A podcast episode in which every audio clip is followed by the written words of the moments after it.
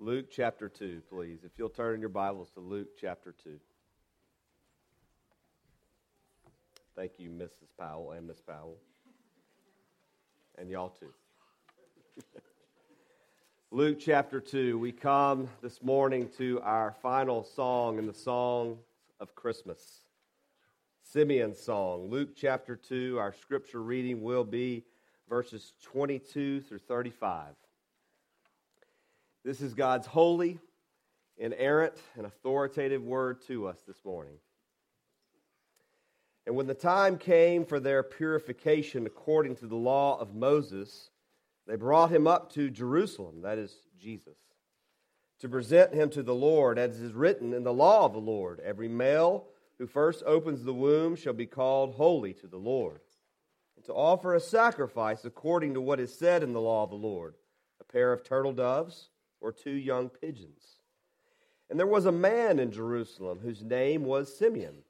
This man was righteous and devout, waiting for the consolation of Israel, and the Holy Spirit was upon him. And it had been revealed to him by the Holy Spirit that he would not see death before he had seen the Lord's Christ. And he came in the Spirit into the temple. And when the parents brought in the child Jesus to do for him according to the custom of the law, he took him up in his arms and he blessed God and he said, or he sang, Lord, now you are letting your servant depart in peace according to your word. For my eyes have seen your salvation that you have prepared in the presence of all peoples, a light for revelation to the Gentiles and for the glory of your people Israel. And his father and his mother marveled at what was said about him. And Simeon blessed them and said to Mary his mother, Behold, this child is appointed for the fall and rising of many in Israel, and for a sign that is opposed, and a sword will pierce through your own soul also, so that thoughts from many hearts may be revealed. Let us pray. Our Heavenly Father, we thank you for the sword of the Spirit, the Word of God that pierces through hearts actions, minds, and divides the heart. And Lord, would you pierce us through to our souls now as we read and study your word. In Jesus' name, amen. Well, I'm sure you've heard week after week, but I love Christmas. I love everything about Christmas. I love the celebration, the joy, the decorating, the nostalgia, the memories. I'm sure all of you have them too. But one of the things I love the most about Christmas is decorating. Over the years, I've had to temper myself from not buying up all the blow ups on sale at Lowe's. But one of the things we love at our home, and we have probably four or five sets of them, is those manger scenes. I love the manger scenes. The manger scenes explain just the humble and glorious beginnings of our Lord. We look at these manger scenes, and they're a great opportunity to, to talk about the Christmas story, to remember, to reflect, to worship. Our children love to carry these little figurines around, and we may or may not have a few angels with broken wings, but that's okay. We still love to carry them around and talk about them. But these manger scenes, they don't always tell the whole story, do they? There was so much going on in Bethlehem at that time. There's so much more to the Christmas story. And there's even many other people about Christmas that don't make it into our manger scenes. Who are some of these famous characters of the Christmas story that we always remember? The shepherds, the wise men, who were probably a little later after Jesus' birth, but we'll talk about that later. Joseph, Mary, the baby Jesus, the angels, all of these glorious characters of Christmas. But what about Simeon? What about Simeon? Anybody heard of old Simeon? Well, he's one of the little known figures about Christmas that we read here in his song, Simeon's song. He has not made it into many manger scenes last I checked. There's very little known about him. This is the only place in the Bible we read about him and know about him. I saw one children's book one time that mentioned Simeon, and I was like, look at that. Look at there. He made it into one Christmas story. But Simeon is a very central figure to the, to the birth of Christ, according to Luke. Remember, Luke is intimately jotting down details about the Christmas story and all the events that surrounded Christ's birth. And he mentions here Simeon. And so Mary and Joseph, being the devout Jews that they were, they went up to Jerusalem. They traveled with young Jesus here to the temple to make a purification offering, a, a ritual offering that was normal for the Jews. It was part of their custom, part of their worship. And so Mary and Joseph were following through to offer a sacrifice for their purification. And while they were there in Jerusalem, they had the encounter with this most intriguing man, Simeon. Most scholars believe that Luke probably got his information from Mary, as again, he was probably interviewing her. Tell me everything that happened, Mary, surrounding the birth of your son. And so I imagine her saying, you know, and there was this man who just came up to us at the temple. And I remember his name is Simeon. And I'll never, ever forget the words that he sang to us regarding our son. You can imagine her telling Luke about this and the events surrounding Jesus' birth. This wonderful, spirit filled man came and picked up our child and recited the most glorious blessing that could be ever be given to a child. And those were the words from Simeon's song. What do we know about Simeon? We actually know a little bit about his character here from these verses. We read that he was righteous. The word here for righteous means that he was well respected among his fellow Jews. Everyone knew he was a righteous man. He did what was right. He was an honorable man. But he was also devout, it says. He was righteous and devout. Simeon was a godly man. He was known for his godliness, for his love of the Lord, for his devotion to the Lord. He loved God. And this is really a remarkable statement to say about someone because at this time we know that this wasn't exactly the height of religion in Israel. Remember, there were 400 years of silence, no word from any prophets until Jesus was born and John the Baptist came on the scene. And so, for one to be known as righteous and devout, one to be known waiting for the consolation of Israel, he was a well known man, righteous and devout. Oh, that that would be said about God's people. You know, what are Christians known for these days? Too often we're known for what we're against. But what about what we're for? What about being righteous and devout, devoted to the Lord? Simeon was waiting for the consolation of Israel. And as I said before, imagine almost 400 years of silence, no word from God the Father no word from Yahweh. Nothing. Not a prophet, not an oracle, nothing. And Simeon was one of those who was waiting to hear from God. He was one who lived with great anticipation and expectation that God is going to fulfill what he promised to Israel. And he was also going to fulfill what he had promised to Simeon. Simeon, being a spirit filled man, the Lord revealed to him that his eyes would literally see God's salvation come to pass. And so he lived with great anticipation. Simeon's hope was probably found in these verses from Isaiah. That Isaiah had prophesied many times that Yahweh God would come and he would comfort their, his people, he would, he would save them. And so Simeon was a, was a sentinel. He was looking out. He was anticipating, he was awaiting God's salvation to come and to point to Christ when he came. The Holy Spirit was upon him. He was a spirit filled man. He walked with the Spirit. God's presence filled his life in a miraculous way when the Spirit had not yet been fully given. Jesus had not ascended into heaven at this time and given his Spirit to the church.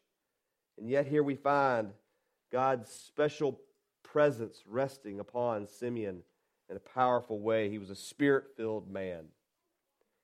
And Simeon's testimony is that God never leaves his people without a witness. God never leaves his people without a witness, someone to cry out and sing about Christmas.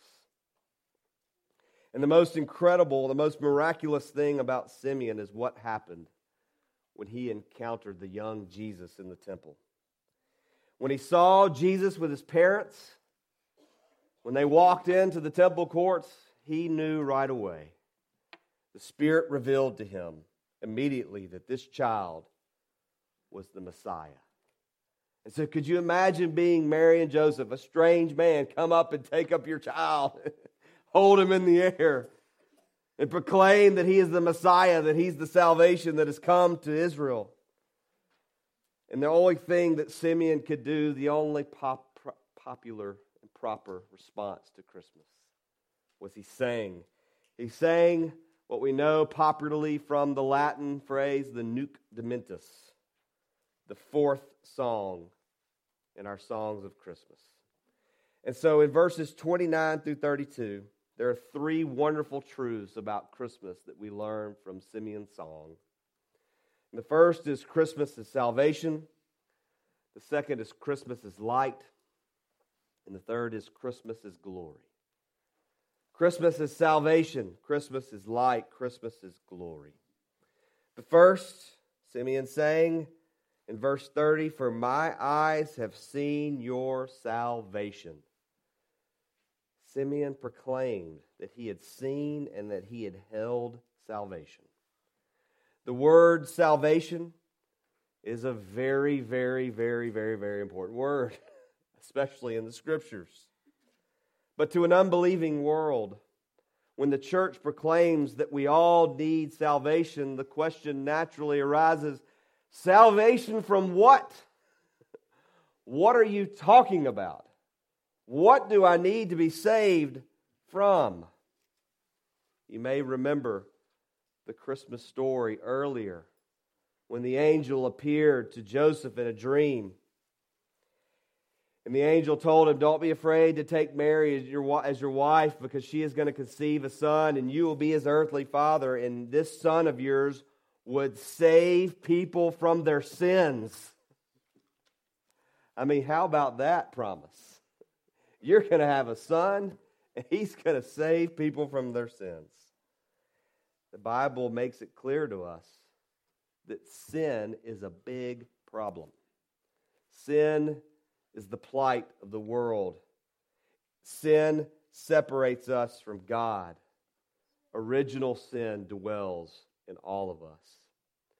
Sin is disobedience to God, it's not following His revealed will for your lives.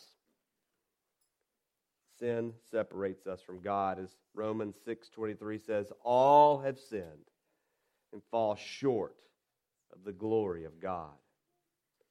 And so the Bible teaches us that sin brings death and condemnation to all people.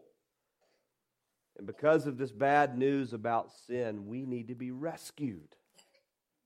We need to be saved. We need salvation. Christmas brings salvation through the person and the work of Jesus so that's what Christmas is all about. Christmas is about salvation. The Greek word for the word salvation used here is soterion. And this Greek word soterion is important for us to understand as it means one fitted to save. One, a person who is able to save. And this is a very interesting statement of belief from Simeon when he held the child Jesus and he proclaimed that he was salvation because Simeon was proclaiming what we now know to be true that salvation had come in the person and work of Jesus Christ.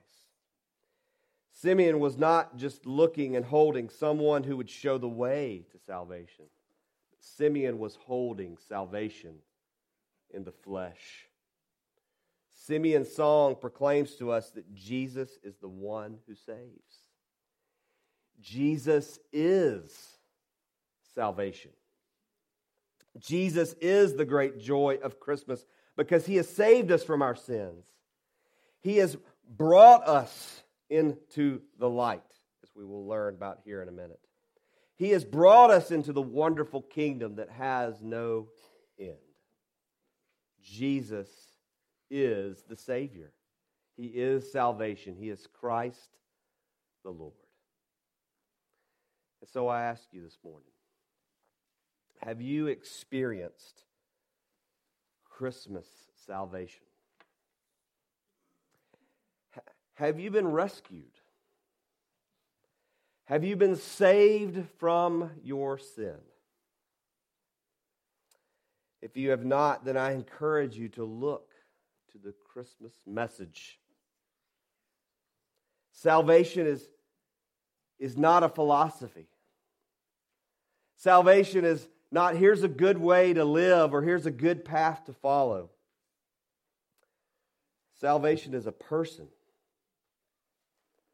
Salvation is the person who is fully God and fully man, the Lord Jesus Christ, who was born to die. He was born to save us from our sins.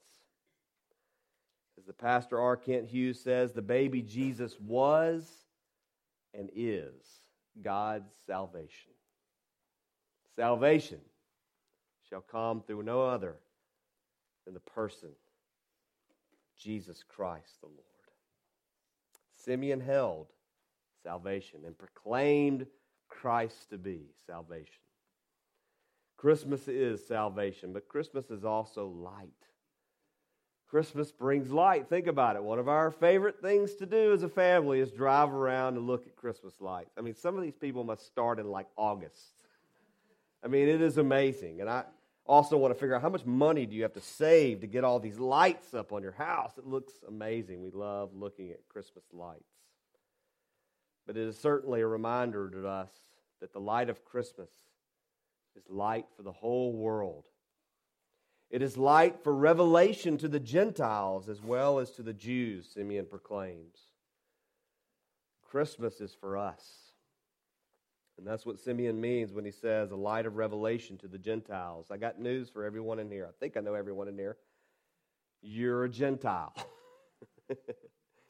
you are not a Jew. You are not the chosen nation of God whom he set his promises on. We are all living proof that Christmas is light and that has come to the Gentiles. Luke's Christmas story takes us deeper and deeper into the meaning of Christ's birth as we progress through each song. So here we see Simeon's song, as recorded by Luke, teaches us that the gospel is, is global. The light has reached the whole world. Remember the promise to Abraham Way back in Genesis 18, God promised to Abraham, You will be a blessing to all the nations. So, how was God going to do that? How was He going to bless all the nations through Abraham? The Sunday school answer is Jesus. He was going to do it through Jesus. The salvation that God had provided through Jesus Christ is a light for all peoples, for Jews and for Gentiles, for all of us. And so that is what this world needs more of light. The light of the gospel to fill the land. Light implies that there's darkness. Darkness. And we need to wake up and realize that we live in a dark, dark world.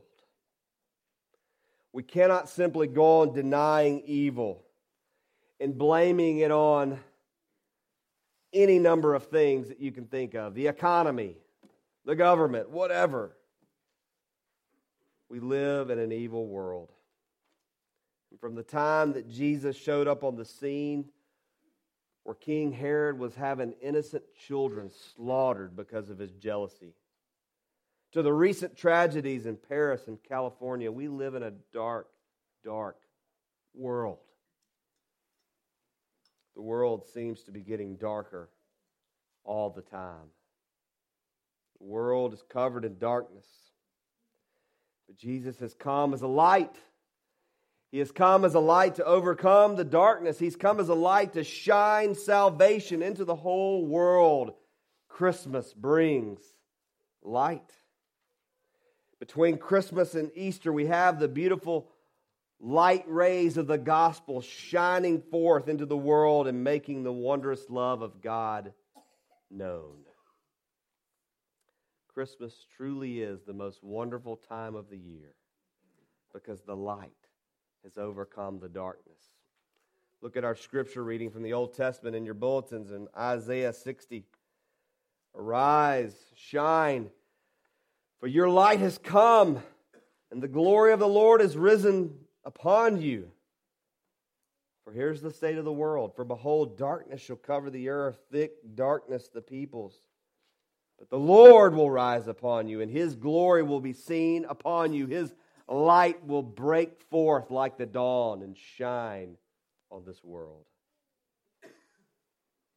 And so I ask you this morning, are you are you living in the darkness?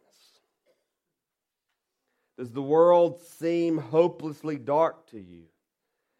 Do you feel like in your own personal life that everywhere you turn, everywhere you walk, there's darkness, there's this haze, there's this cloudiness that's haunting you? Because if you do not know the Son of God, then you will be plunged into a hopeless and awful darkness if you're relying upon your own intellect, upon your own willpower, your own reason, your own wisdom to lead your life and to give you hope, then you are blind. You are believing a lie, and you are, in fact, walking in the darkness. There is no light. But the message of Christmas is this Jesus is the light. And Jesus has overcome the darkness. And so we turn and we look to the light of the world, Jesus. Go to the light, Jesus. Finally, we see from Simeon's song that Christmas is glory. Christmas is glory, a light of revelation to the Gentiles and for the glory of your people, Israel. We often throw around that word glory and we never give it a single thought. What does glory mean? Glory means high renowned. Glory means magnificence, great beauty. And here Simeon proclaims that Jesus would be the glory for all of God's people. He would be the glory of Israel. In Exodus, we recall, you may recall, that Shekinah glory that followed God's people around, that cloud of, of, of, of, fire and smoke, or that pillar of fire by night. It was called the Shekinah glory, the glory cloud, that was the physical manifestation of God's presence among his people. And so, how would Jesus' arrival be the glory to the people? God has specifically chosen to bring forth his son, Jesus, through Israel through his people for their glory. And so we look back through the scriptures, we see that Israel was God's chosen people, but that through them, the chosen people, they were to be a blessing to all of the nations. All people would be blessed. And so now Simeon proclaims that the glory of God's people has come because they have received the great promises, but now they are the ones God was going to bring the greatest Christmas gift the world has ever seen Jesus Christ in the flesh, the Messiah. And so glory has come down at Christmas time and has given God's people hope and glory. And Jesus is that glory. Christmas is glory. The glorious beauty of God in Jesus Christ has come to us. Christmas glory. And so, what will be our response today to Christmas salvation, to Christmas light, to Christmas glory? How will we respond? Well, may our response be the same as that of Mary and Joseph. Look in verse 33. Again, imagine this strange man whom you don't know coming and taking your son up in his arms and singing like this to, to you and making these promises. And, and Jesus' father and mother, that's Mary and Joseph, marveled at what was said about him. They marveled. They marveled. What does it mean to marvel? It means to be filled with wonder and astonishment. It means to be utterly amazed. And so, how do we do this? How do we marvel at the Christmas message? Tonight, we'll have a special treat as one of our grandfathers will read a story to our children. And the story is called The Song of the Stars, written by Sally Lloyd Jones. It's a Christmas story. And in this story, she surmises what all the peoples and all the animals would do at the birth of Christ. And they marveled and they said this The one who made us has come to live with us. Think about that. The one who made us has come to live with us.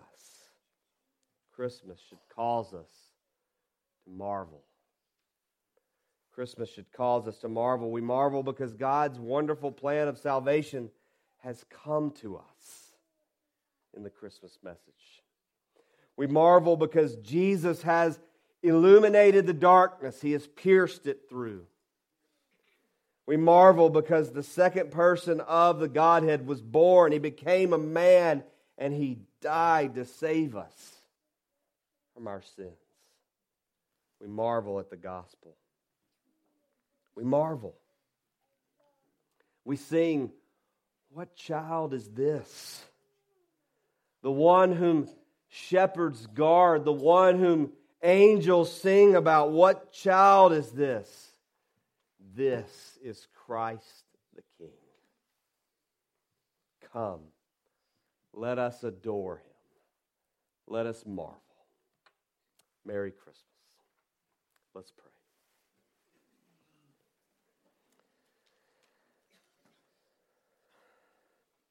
Father, let us not forget that wonderful message of Christmas that a Savior was born. Christ, the newborn King, God made flesh. And because through the one man, Adam, all sinned, all have become sinners and fallen short of your glory so salvation must come through a man. So we thank you that Jesus was born, born to die, born so that we no more may die. Father, help us to remember simply that Jesus Christ was born to save us from our sins. We thank you and we praise you for that wonderful Christmas message. Jesus' name we pray. Amen.